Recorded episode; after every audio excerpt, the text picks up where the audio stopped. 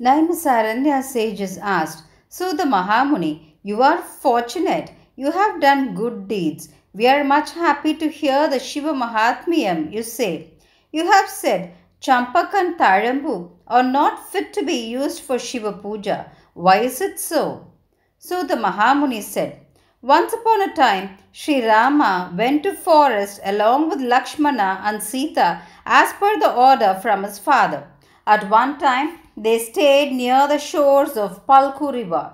At that time, their father's Shraddha day came. Rama was thinking how to give Tuti. He looked at Lakshmana and said, Brother, you go to the nearby village and get some grains. Lakshmana started to the nearby village. He did not return early. Rama thought the Shraddha time might get over. So he also started to the nearby village.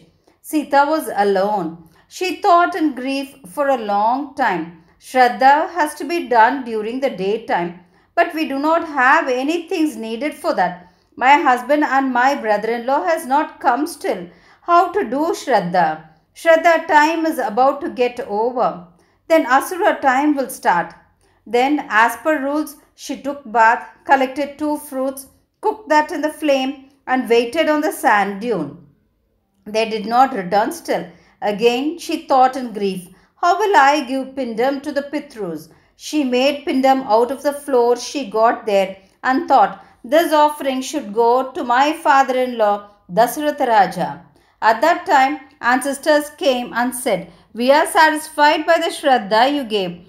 We are happy to get Pindam from your ornaments decorated hands. Saying so, they accepted her offerings. Sita Devi looked at them and asked, Who are you? On hearing that, Sita's father-in-law Dasaratha of all the Pitrus answered, Women of good characters, I am your father-in-law. We are satisfied with the pindam you gave. That fulfilled the Shraddha. Sita looked at them and said, You accepted what I gave with your hands, but my husband will not believe this. For that, Dasaratha looked at Sita and said, Then you keep appropriate witness at that time, river Palgu, a cow, Agni and Tarambu were there. Sita looked at that four and said, You four are witness to this. You, you should tell this incident to my husband. Then Sri Rama came. He looked at Sita and said, Sita, do your work soon. Your uncle will come. On hearing to that, Janaki did not tell anything that happened. Seeing her delaying, Sri Rama asked, Why are you idle? Sita said everything. On hearing to that, Sri Rama looked at Lakshmana and said, Brother, did you hear to what Sita said?